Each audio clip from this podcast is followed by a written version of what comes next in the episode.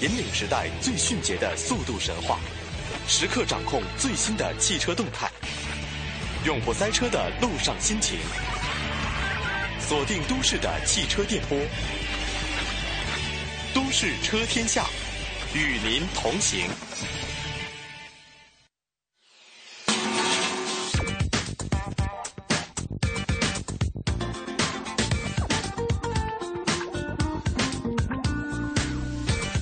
好，在北京时间九点零三分，欢迎各位呢继续收听中央人民广播电台华夏之声正在为您直播的《都市车天下》，我是邓坤。嗨，大家好，我是大为。嗯，今天啊，感觉啊，又是一周的一天啊，很多朋友有一个放假的综合症哈。嗯，这个时候很懒得起床，很懒得上班，但是呢，都是省略号，一定要去。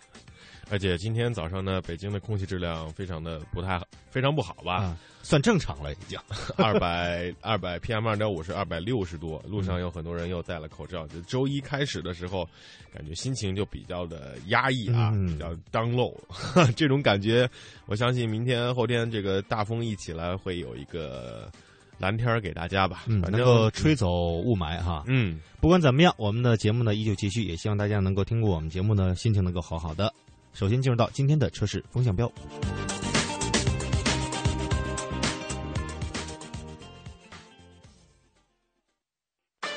都市车天下，车市风向标。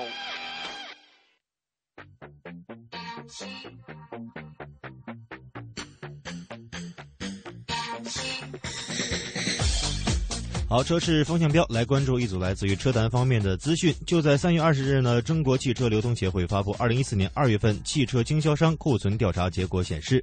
那二月份的经销商综合库存的系数为二点三三，环比上升了百分之一百四十，同比上升了百分之十六。进口、合资、自主品牌库存系数均超过了警戒线。嗯，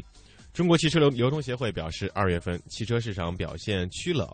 主要原因呢是受中国传统的春节假期影响，节前集中消费使节后市场的需求呢是明显的减弱了，加上春节长假二月份有效工作日是大幅的缩减，二月份市场销量下降。另外，节后汽车厂商开始新的一年营销规划，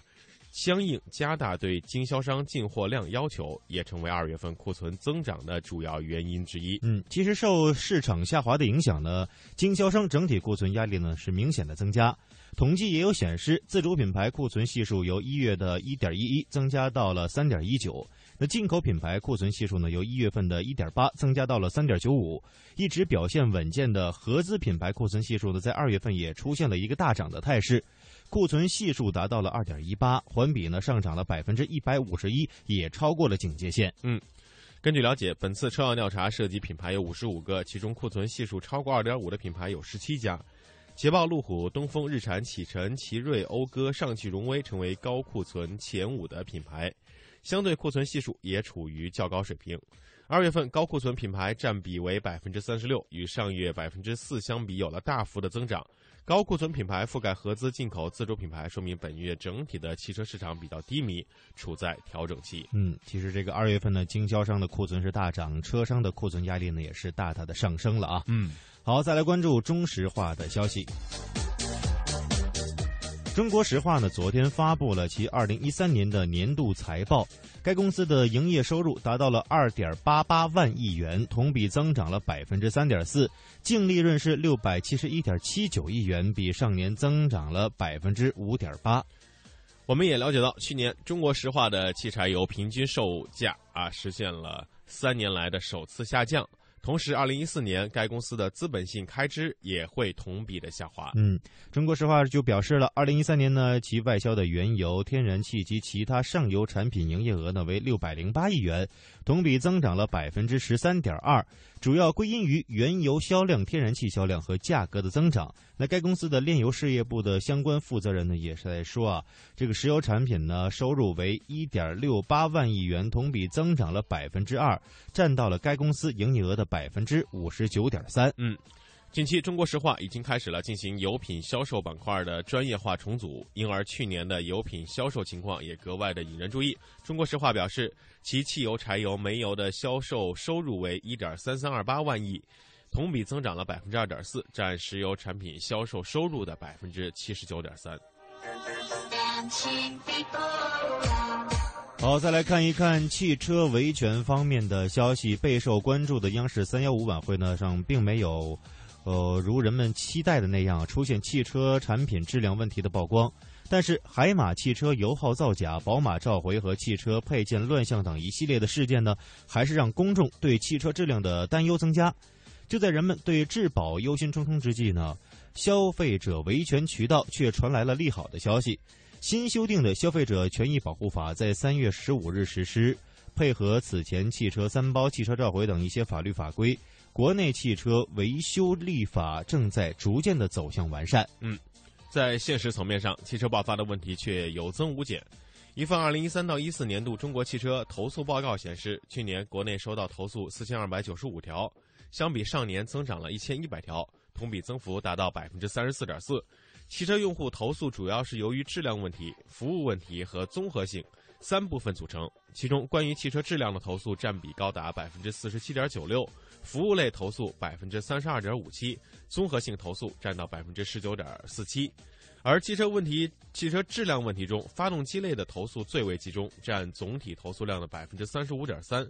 而在各系车型中，合资品牌投诉要高于自主品牌和进口品牌投诉之和，占啊占这个总投诉投诉量的百分之六十五点六三。嗯，这个发动机呢，就好比人的心脏啊，对，这不过关怎么可以呢？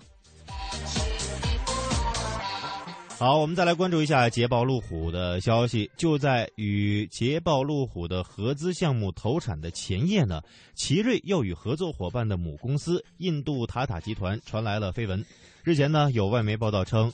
奇瑞呢正与印度塔塔汽车协商合作事宜。那对此呢，奇瑞方面呢不仅大方承认了接触一事，并表示合作所涉及的内容呢存在多种可能性。日前有印度媒体报道称，年初奇瑞就已经和塔塔正式商谈，讨论内容是奇瑞将出售诸如奇瑞 A 一、A 三、瑞麟 M 一老款奇瑞 QQ 以及部分新上市的车型给塔塔汽车，以供其在印度市场及周边欠发达地区生产。嗯。那么上周呢，奇瑞汽车内部人士也表示啊，的确是在跟塔塔公司进行接触，但是没有谈到具体事项。双方合作内容取决于奇瑞和塔塔的当前利益诉求。嗯。好，捷豹路虎开过之后呢，我们再来关注一下吉利啊。国内车企呢正在试图补强在海外市场的竞争力。那三月十九日呢，中国进出口银行与吉利集团签署了战略合作协议，协议金额是两百亿人民币。主要是用于支持吉利汽车在海外建厂等。那业内人士表示了，为海外设厂呢提供资金和补贴等一些政策性的支持措施，将帮助自主品牌顺利在海外扎根发展。吉利集团公关公关总监也表示，这次进出口银行的两百亿授信，在未来的六七年内，除了支持吉利汽车海外建厂以外，还将用于出口业务、流动资金周转、关键设备进出口以及。国际物流基地建设等出口业务。那值得注意的是啊，进出口银行呢与吉利集团的合作是始于二零零七年，多年来呢进出口银行对吉利集团累计投放贷款呢是二十二点二亿元，这意味着什么呢？那此次呢针对未来七年的授信规模将是过去的近十倍之多。对此，专家表示了，当前呢吉利在海外均采取了 CKD 模式建厂。那未来呢，会逐步在海外市场建立冲压、焊装等四大工艺生产体系以及零部件的供应链，而此次进出口银行呢，将提供资金支持。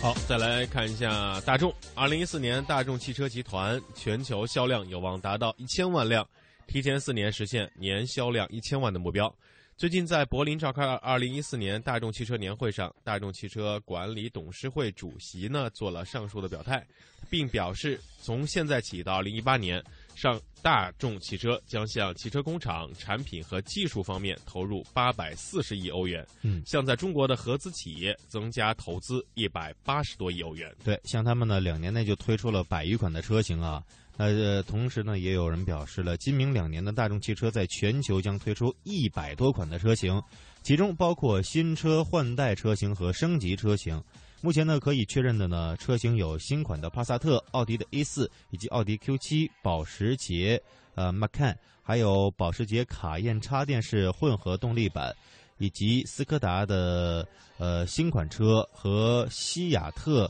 呃一些车型，其中部分车型呢也将引入国内。嗯，在推出新车型的同时呢，大众汽车还将继续推动模块化的这个战略。大众汽车已经掌握了通过模块化战略来持续加强盈利质量的关键。二零一四年，通过使用横置发动机模块平台生产的汽车将会达到两百万辆；二零一三年，这个数字为一百万；二零一六年，这个数字将会达到四百万辆。同时，大众汽车在中国将升级工厂，以适应模块化的生产。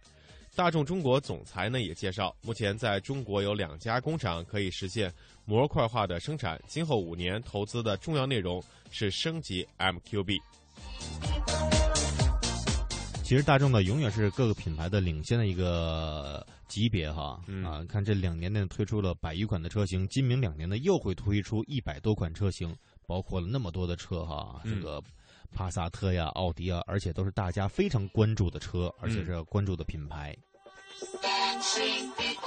好，播报过后呢，我们先来欣赏一首歌曲，在九点十五分钟的广告过后，会继续为大家直播《都市车天下》。鸟飞多远，也想念着南方旅人的天涯。到尽头还是家，下一站还感觉不来是冷还是暖。天一亮，我要离开。如果我回来。有没有人等待？如果我孤单，会不会谁明白？想象着再见面，却怕自己不勇敢，想拥抱胸怀。时光隧道传来回音，请你听一听，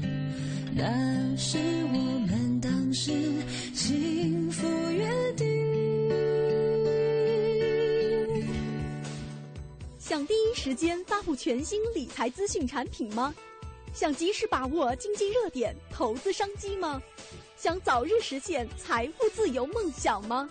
快来加盟云黄页！央财云城权威打造投资理财集装箱云黄页，为金融机构、理财师、理财产品供应商、广告主提供企业展示、资讯发布、产品销售、在线交易等一站式全方位服务。登录三 w 点 cnfn 点 tv 或下载央财云城安卓手机客户端，注册成为云黄页会员，随时随地分享权威信息，随心所欲把握投资商机。云黄页，口袋里的金融云服务商城。三 w 点 cnfn 点 tv 央财云城，一城在手，财富尽有。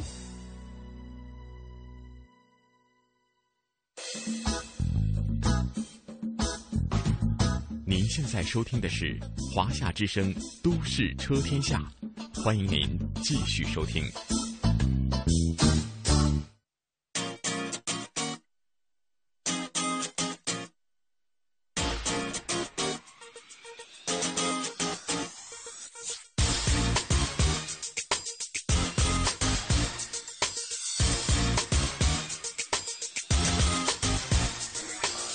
迎大家继续收听《都市车天下》，这里是中央人民广播电台华夏之声，我是邓坤。嗨，大家好，我是大为。嗯，但是今直播间呢不止我们两位啊，今天有请到的是我们老朋友，来自于深圳标远通用的郑汉成高级工程师来为大家答疑解惑。哟，哎，各位很有现场感大家早上好。是啊，郑工早上好啊！啊，哎您您您那边在鸣笛哈？啊，没有没有，刚刚那个触碰了一下那个啊。啊啊啊我们来看一看很多问题呢，在周一的时候来等待着郑工的解答，尤其是周六周日大家都休息没事干了，发个问题来问问呗。嗯啊、这个第一个朋友呢，他在说啊，我这车呢刚刚启动的时候呢，车容易熄火，油标的指针呢只有零点五。他说我这气温呢在十一到二十度左右，以前都不会的，请问这是什么问题？而且维修过两次都没有改善。郑工，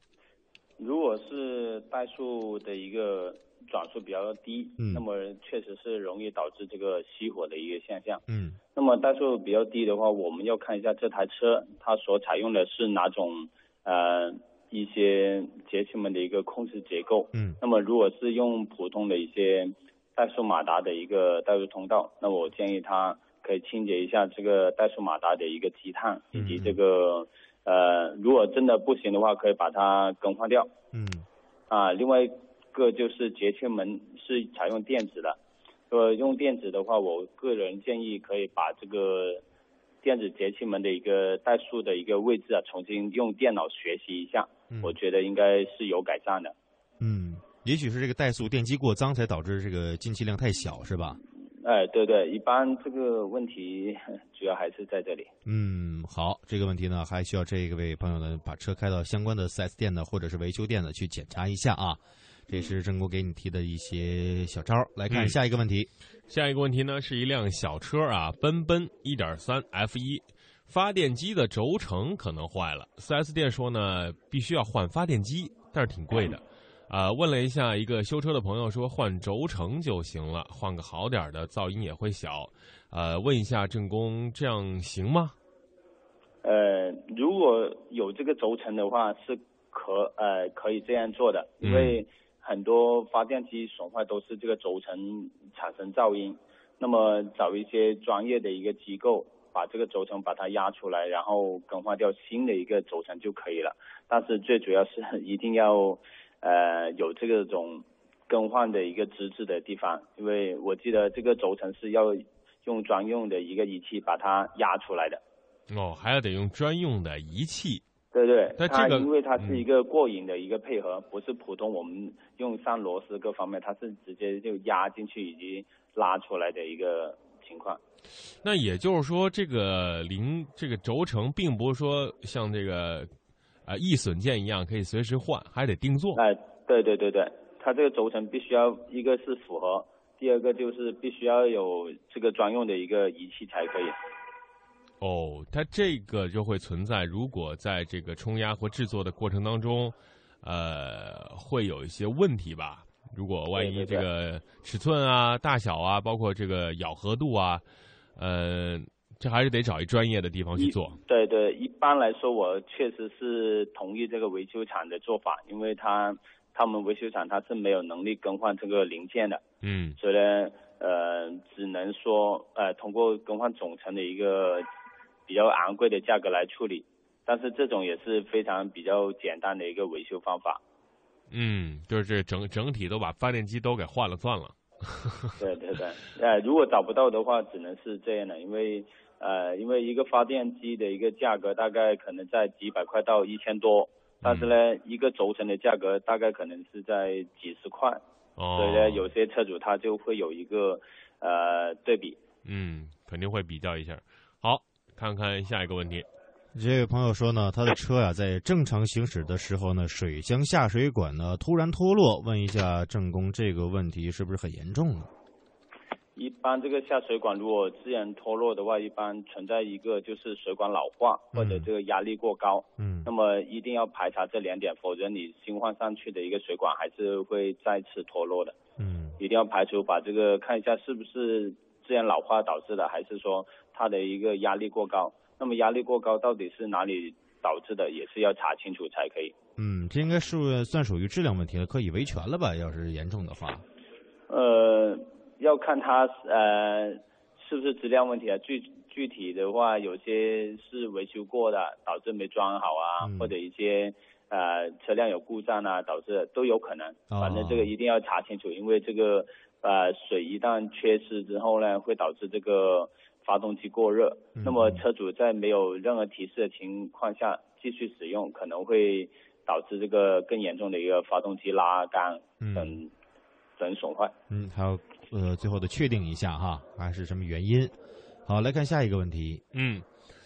呃，新换了一个特别好的火花塞儿，但是动力没有怎么改变，这个是什么原因呢？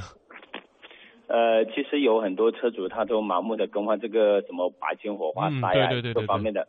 其实这个火花塞它有冷型跟热热型呃之分，根据发动机的一个设设计不同，也是会采用不同的一个火花塞，嗯以及它的一个能量点火点火线圈的一个能量来决定的，嗯并不是说你买一个几百块的一个火花塞，然后你的发动机一定会提高这个动力，嗯而且它的跟你的一个点火线圈的线，就是我们的风干线，嗯还有点火线圈的能量是相匹配。另外，我们发动机的一个内部的一个压缩比也是很大的一个问题，呃，一定要根据原厂的一个参数选择一个合适的一个火花塞，选择不对的火花塞会导致这个电器的一个干扰以及呃动力的下降。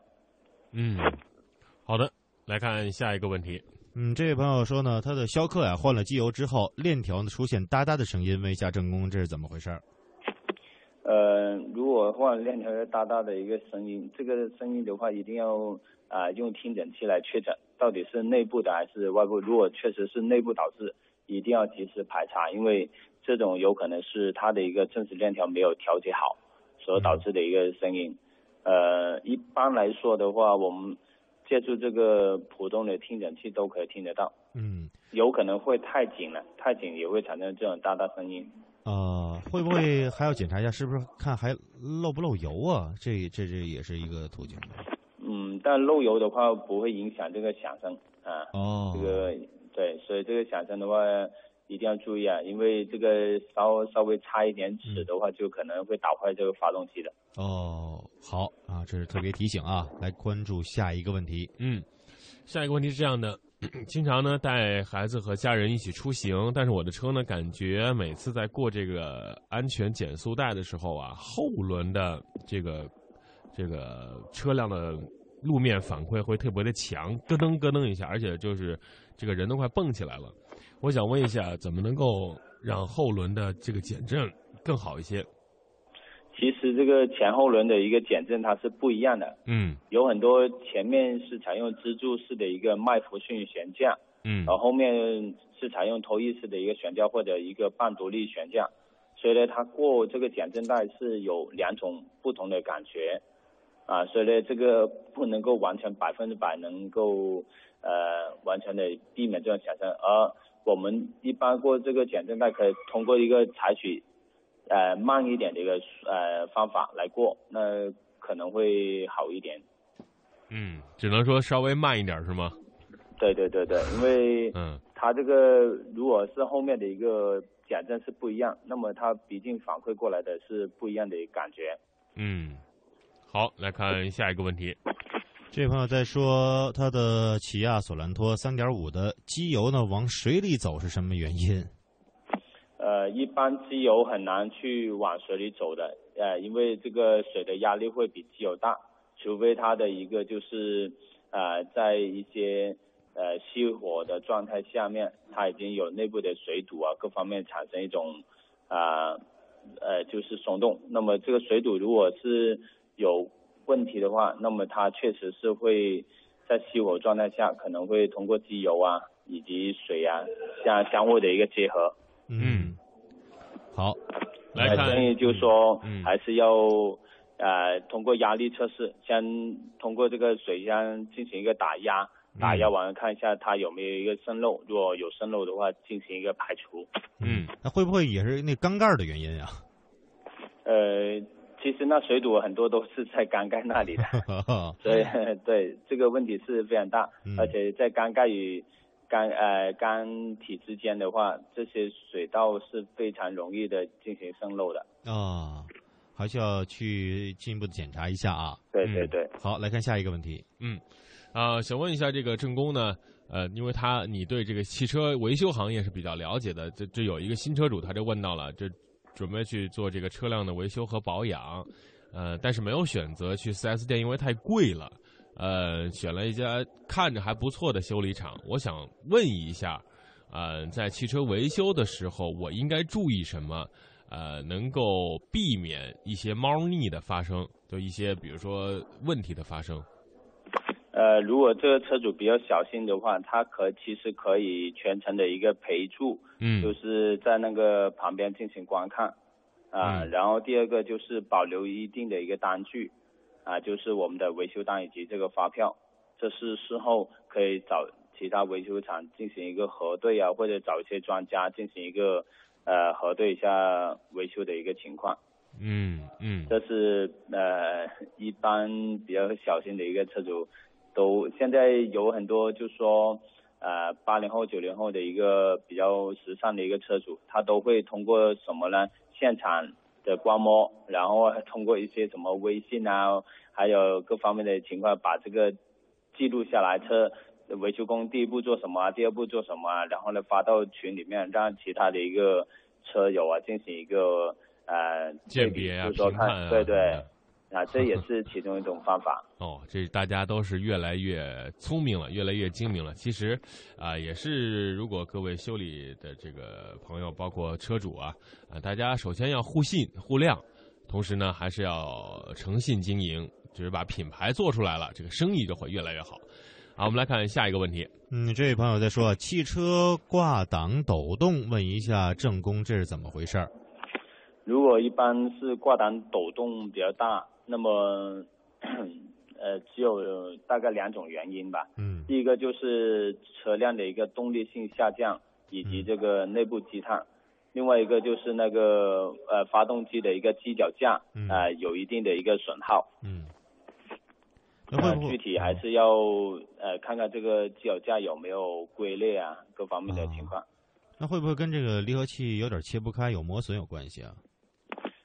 呃，我觉得这个还是没关系，因为它是挂档。嗯，挂档的话，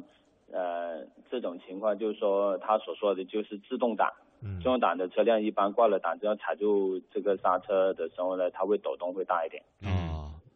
好啊，这郑工解答的非常的详细了。今天有很多的问题等待着郑工。啊，看一看时间呢，九点二十九分。今天所有的答疑解惑的时间呢，就是这一点时间了。也希望大家呢能够及时的来听我们节目，和我们的专家来取得互动。有什么问题呢，可以随时和我们联系。感谢郑工今天的解答，谢谢郑工我。们下次见下周再见，拜拜嗯拜拜拜哎，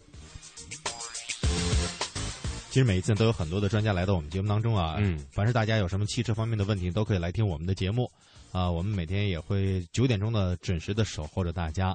我们在半点宣传和广告之后呢，来继续我们今天的都市车天下。我们稍后回来。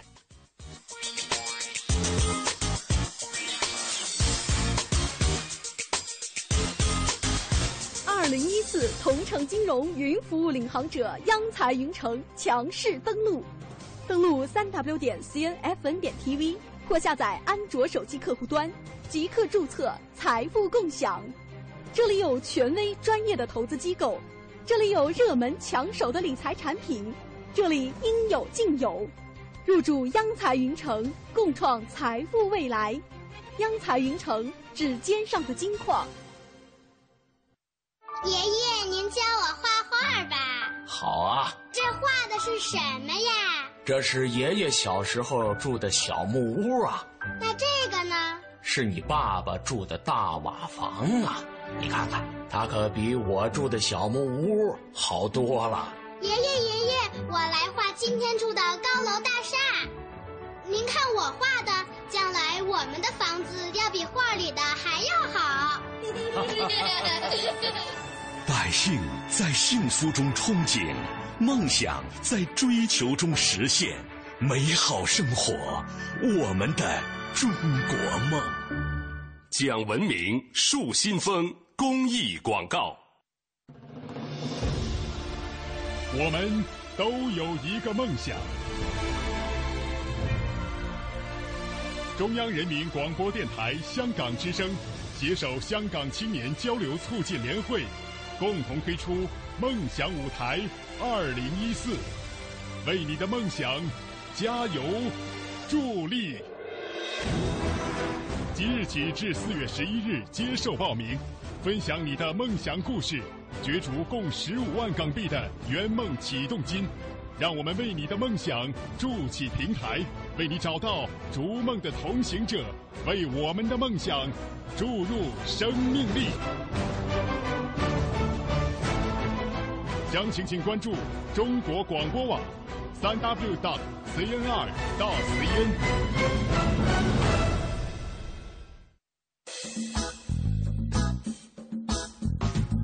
您现在收听的是华夏之声《都市车天下》，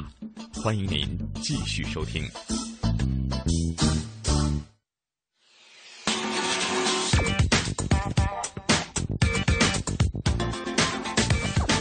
欢迎大家继续收听《都市车天下》。接下来呢是我们的汽车试驾环节。今天这个时间段呢，我们一起进入雅阁的时代。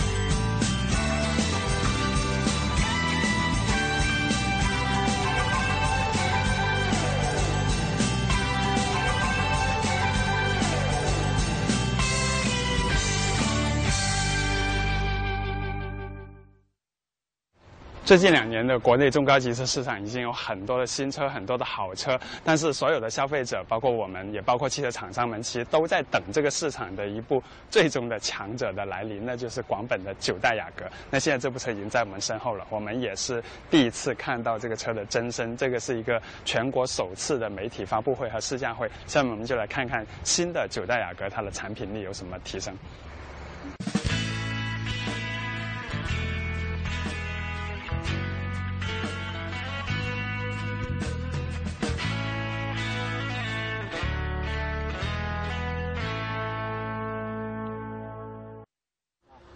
九代雅阁其实去年已经在北美推出了，所以我们早就应该说见过它的样子。但是看到这个中国版的时候呢，还是有一点新鲜的，因为他们把整个前脸改了。这个前脸呢，格栅做的更大，然后有点笑脸，这个位置有点像国内的奥德赛，但是这个 logo 呢放大了很多。啊，这可以说是一种品牌自信的表现，又或者说它有技术的要求，因为啊，三点零的那个版本在这个地方呢是有一个雷达的。那总的来说，整个脸呢，我觉得还是比较符合中国国消费者喜欢的那种大。镀铬的东西比较多啊，看起来比较气派一点。那但是看起来气派是一回事，实际上这个全新的九代雅阁它的三维数据是缩小了的啊，长宽高都缩小了几厘米，轴距也缩小了两到三厘米。那为什么会缩小这个车呢？他们日本的设计师就说，整个设计的。潮流，全世界潮流就是把车子紧凑化，然后注重它的空间利用率。当然，空间我们后面会说到。那总的来说，整台九代雅阁的那种线条，我觉得跟八代的相比呢，要柔和一点，可能比较好接受一点。八代呢，有那种很棱角的感觉。就我认识的很多人对八代的这个评价都是毁誉参半的。就有的人很喜欢，那有的人觉得怎么看都不好看。但是这台九代雅阁呢，包括它的车尾啊，它的整个线条啊，其实都是比较大气一点，或者说比较往高级靠拢，就没有原来的那个那么有自己的特色。包括这个尾巴，其实我觉得看起来普通了一点，就整个车给人的感觉印象上要中庸一点。但是可能这也符合中国消费者的这个级别的买家的主流的要求。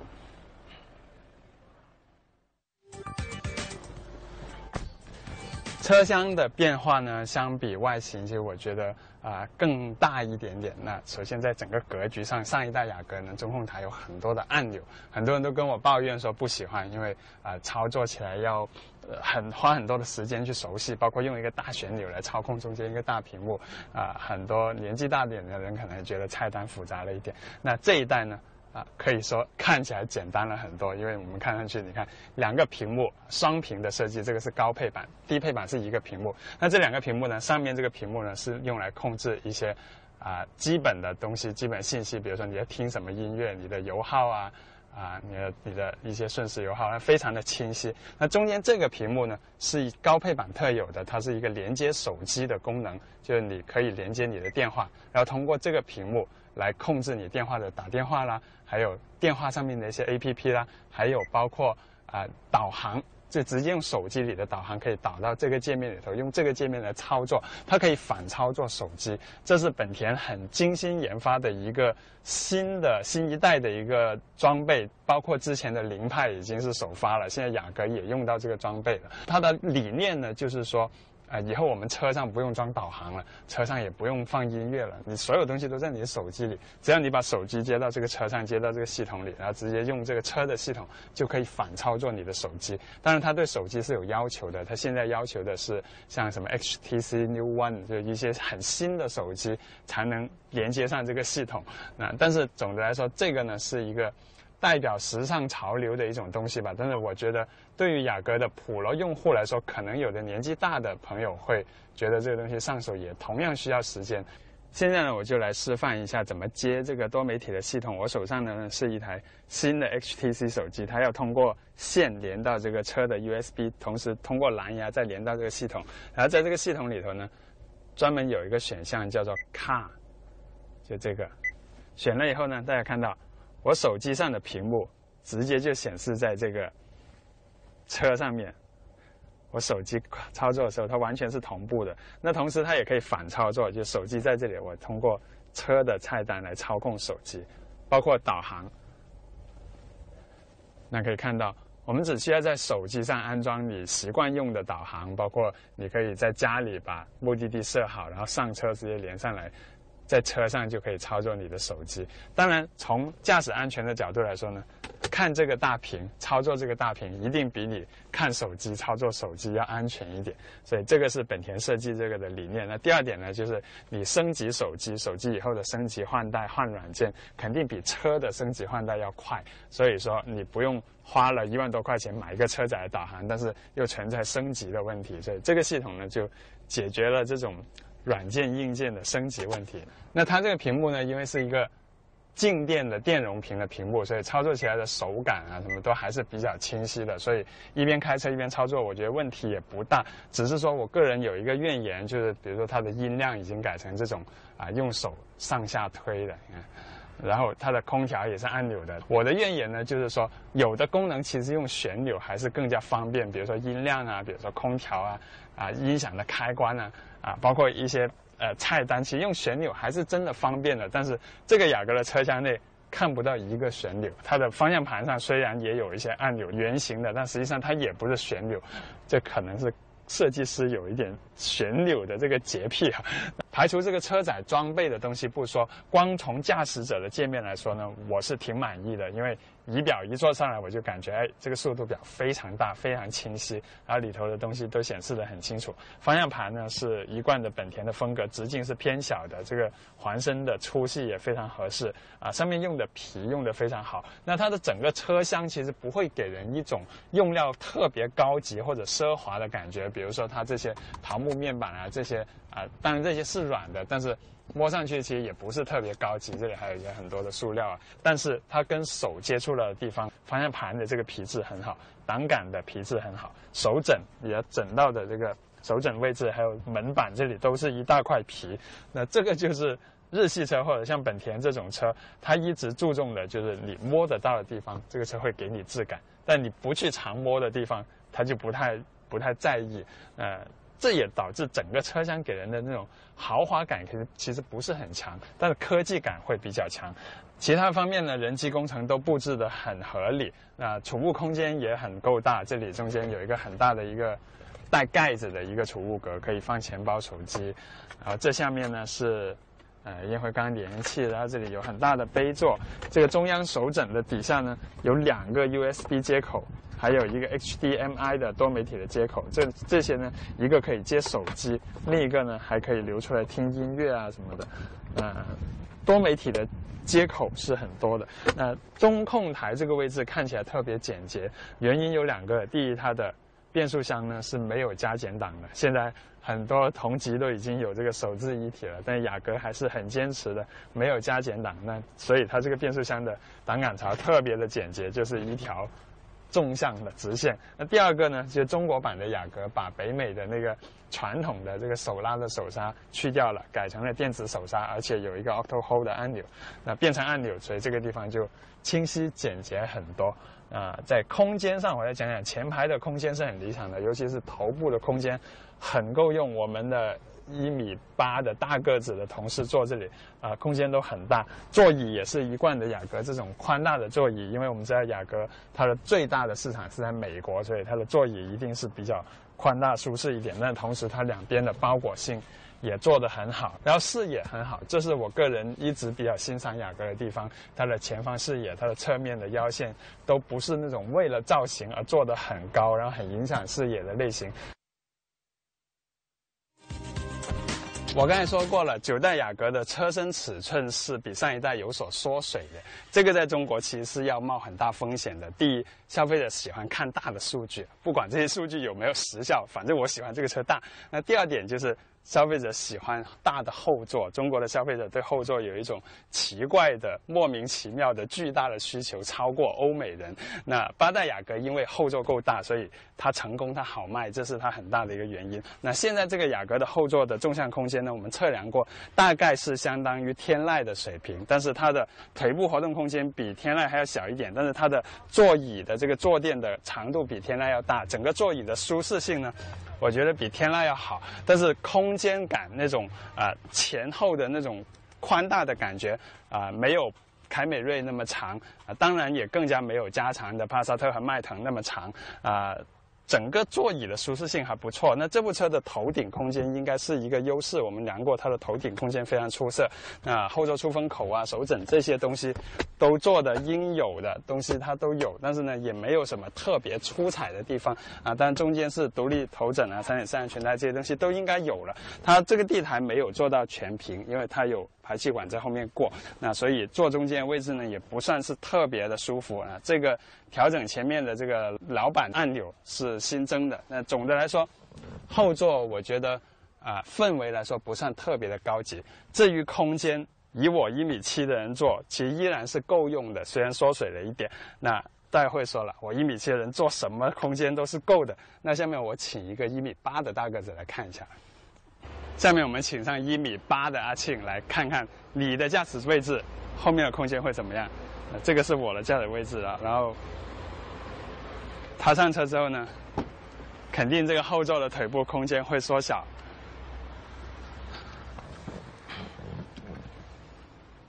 OK，OK，好，这是一个一米八的人在前面开车的时候，我的腿部空间当然还是够用的。那么你来坐一下后座看看。好，比如大家看到了，就是刚才是我调好了前座，是我驾驶的位置。那么现在我坐在后座呢，其实这个腿部空间还是很充足的。另外还有一点我发现了，就是这个头顶的空间呢是有点出乎我意料的。就是很多这种 B 级车，我坐在后排呢，头顶空间已经变得很小，但是这个雅阁呢，它头顶的空间还是很足够的，包括整个座椅的这种舒适度、柔软度，还有坐垫的承托力，都是做的很不错。所以，事实说明了，空间是够用，只是可能没有一些消费者想要的那么大啊。第二个说明呢，就是我们还是以后要标配一个一米八的车评人。最后看看尾箱的实用性，那一如所料，很大的一个尾箱，很宽，它的侧壁呢做的不是很平整。日系车一直在这些地方呢，为了偷空间，就不像德系车那样追求视觉上很平整，但是确实很大很实用。他们自己说呢，可以放四套的高尔夫球的这个包，那就是很大的尾箱了。只是说有一些缺点，就虽然它这个框包的很漂亮，但实际上它还是这种传统的机械式的挺杆，所以。这个关闭的时候呢，还是会顶到里面的东西啊。第二点呢，就是它的这个后座，我们经常说的这个四六分割，这台车是没有四六分割的。这台车只有一个拉手，拉了之后呢，在前面是整个座椅一步到位的，整个这样倒下来，就不能做到四六分割。我们知道四六分割有什么好处呢？就有时候我有长的东西，比如说我要放一个拖把，我只要放倒一边的座位放下去，那这个车还可以坐四个人。但是这样呢？它就不能够放太长条的东西同时去做人，当然它中间提供了一个洞，这个洞呢，你要拖把这样细的东西还是可以通过这个洞插上去，啊，但是好歹比一些同级里头不能分割或者不能放倒座椅的车要好。我们知道天籁、凯美瑞都是不能放倒座椅的。那再看看这个底下是一个临时备胎，小备胎，因为。九代雅阁它的轮胎的规格也升高了，这台二点四的是二二五的，三点零的用到的是二三五的胎，更宽的胎，所以放在这里可能会影响这个尾箱的容积，所以他们用了这个临时的备胎。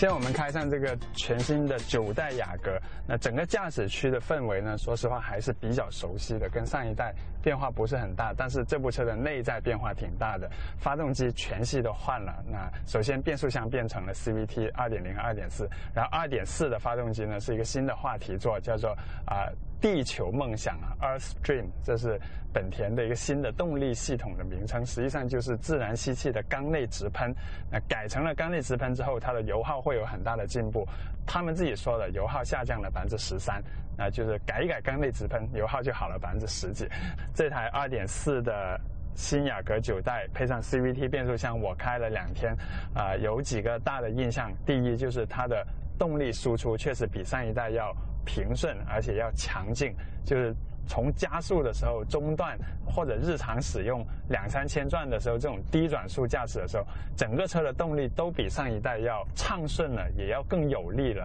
尤其是如果你的变速箱用到 S 档的话，它提供一个低档一个 S 档，那用了 S 档之后，它的油门反应相当好，就只要你一踩下油门，这车立马就有力，而且这种力度是很持续的。就三千转不到，它的力度已经非常好。它没有涡轮增压那种爆发力，但是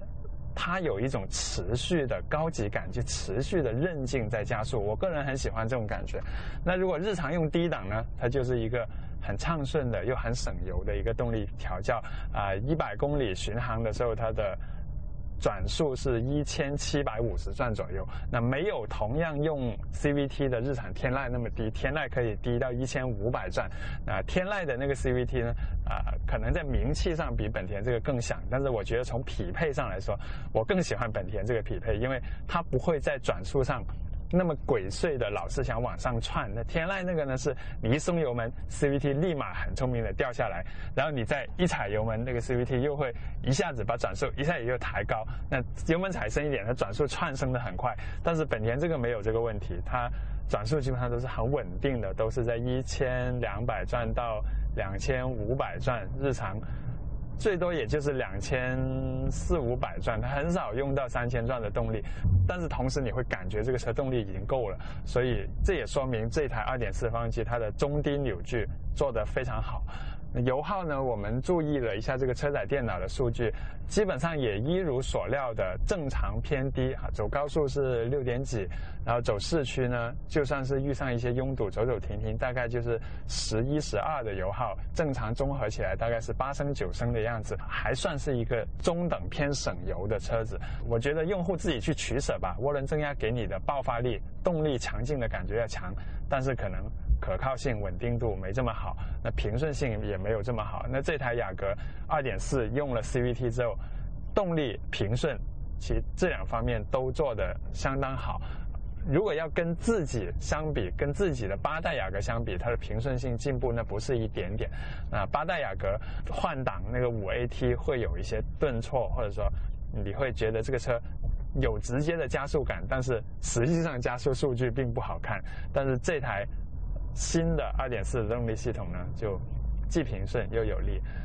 那九代雅阁还有两个动力，一个是2.0的自然吸气，没有用直喷，但是换了 CVT 的变速箱。那另外一个呢是3.0的全新一代的这个发动机，也是专门为中国生产的一台3.0的自然吸气。因为过去的3.5税太高了，基本上没人买。那3.0呢，就税就会低很多。那同样用了变缸技术，然后用 6AT，但是我没有开到那台车，所以我不知道它动力表现怎么样。那就以主打的2.4来说。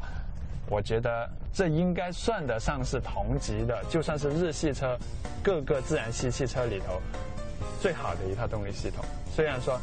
好处不是特别大的优势，但是啊，雅阁的、天籁的、凯美瑞的，包括马自达的这个 Atenza 的创始蓝天，这几个自然吸气放在一起，我们都觉得雅阁这台自然吸气动力系统应该说总体的功力是最强的。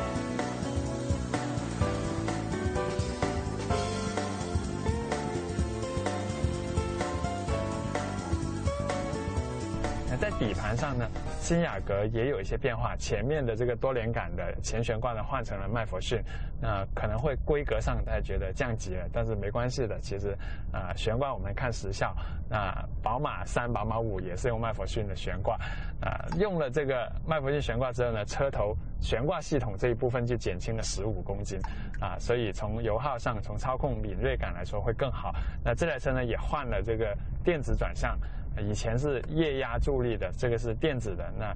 路感其实有一点点削弱，路感没有上一代雅阁那么好，但是从操控、从跑山路、过弯的角度来说，这个转向依然是能够给人信心的，而且指向也够快。但是整台雅阁给人的感觉呢，不是那种特别敏锐、特别 sharp 的车，就不是那种啊，觉得像君威啊、像马自达六啊那种啊一扭方向轻轻一扭，这车就动作特别灵巧。雅阁不是这种车，雅阁还是给人的感觉还是在中庸或者说安稳，以及这个操控感、操控的信心之间取得一个平衡。这回试车，我有一个比较奇怪的发现，就是我感觉这个九代雅阁的底盘呢，比上一代调硬了。大概如果说一个程度的话，好像是硬了百分之二十到三十。当然，他们工程师没有这样一个数据可以给到我们啊。但是过一些井盖、过一些桥头跳的时候，这部车的弹跳动作比上一代要大，上一代还来得柔和一点，那这一代呢，好像很直接。那本田自己说说。雅阁九代的这个底盘研发的工程师是从本田的 F 一团队里抽调过来的，那我不知道这可以作为一个卖点呢，还是说这帮人他的口味就是希望这个车能够有更高指标的这种动态的稳定性，过弯可能如果做一些操控啊，当然我们还没做啊，什么变线啊这些东西，可能这个车的极限性能比上一代要好啊，但是在日常乘坐的角度，尤其是坐后座的时候。过一些桥头跳的时候，人还是很容易被整个这样颠的跳起来的。就舒适性，我觉得没上代好啊。就从悬挂动作来说，但是静音进步了，这个车的路噪啊，包括它的啊高速的时候的风噪啊，都比上一代要安静。尤其是这个发动机，基本上在日常正常的驾驶中，你很少听到发动机的声音，或者听到一点点，但是啊比上一代还是要小了很多。还有这一代雅阁呢，新增了一个他们说是全球首创，就是盲区的一个监测系统啊。我们经常开车在后视镜右边的后视镜是会有盲区的，比如说像现在这种情况，我们的右后方其实是有一台车的，但是在我的驾驶者视线呢是看不到的。但是它的系统呢，就当我一打灯的时候，在中控台的屏幕上呢，它就会显示右边的这个盲区的一个景象，你看。就能很清楚的看到原来你在后视镜上看不到的这个车。那在行车中的时候呢，这个系统的反应还挺快的，只要你一打右边灯，你马上就能看到。啊、用久了以后你会依赖这个系统的，它还有一些红色、黄色的这个指示线，意思就是如果到红色，那这个车就跟你并排了；如果是黄线的话呢，就是接近你的位置。啊、还是一个挺有用的功能啊。但是就像我说的，用久了之后，你可能会对它产生依赖。那总的来说，雅阁的驾驶特性也没有什么特别的亮点可以说的，但是这确实是一部好开的、也容易开的车子，也高效，既有动力又有省油，稳定性啊，跑高速的那种从容感啊，过弯的时候的给人的信心啊，这些都不错，依然是一部不会让人讨厌或者厌倦去开的车，就不是那种很 boring 的车。雅阁总体上还是偏向于一部驾驶者之车。好，非常有驾驶乐趣的车就来是就是来自雅阁哈，嗯，呃，很省油，很有动力感。这个新雅阁一推出呢，很多朋友就在没有上市的时候就开始预定了。嗯，而且对于雅阁来说呢，在 B 级车当中，这款车的口碑还是不错的，而且它的这种经济性，它的这种驾驶的舒适性。让很多的中国的中产家庭呢是非常的钟爱，有很多朋友在这个家中的可能第二辆车就是本田的雅阁，嗯，呃，但是在现在这个社会，大家在追求个性化、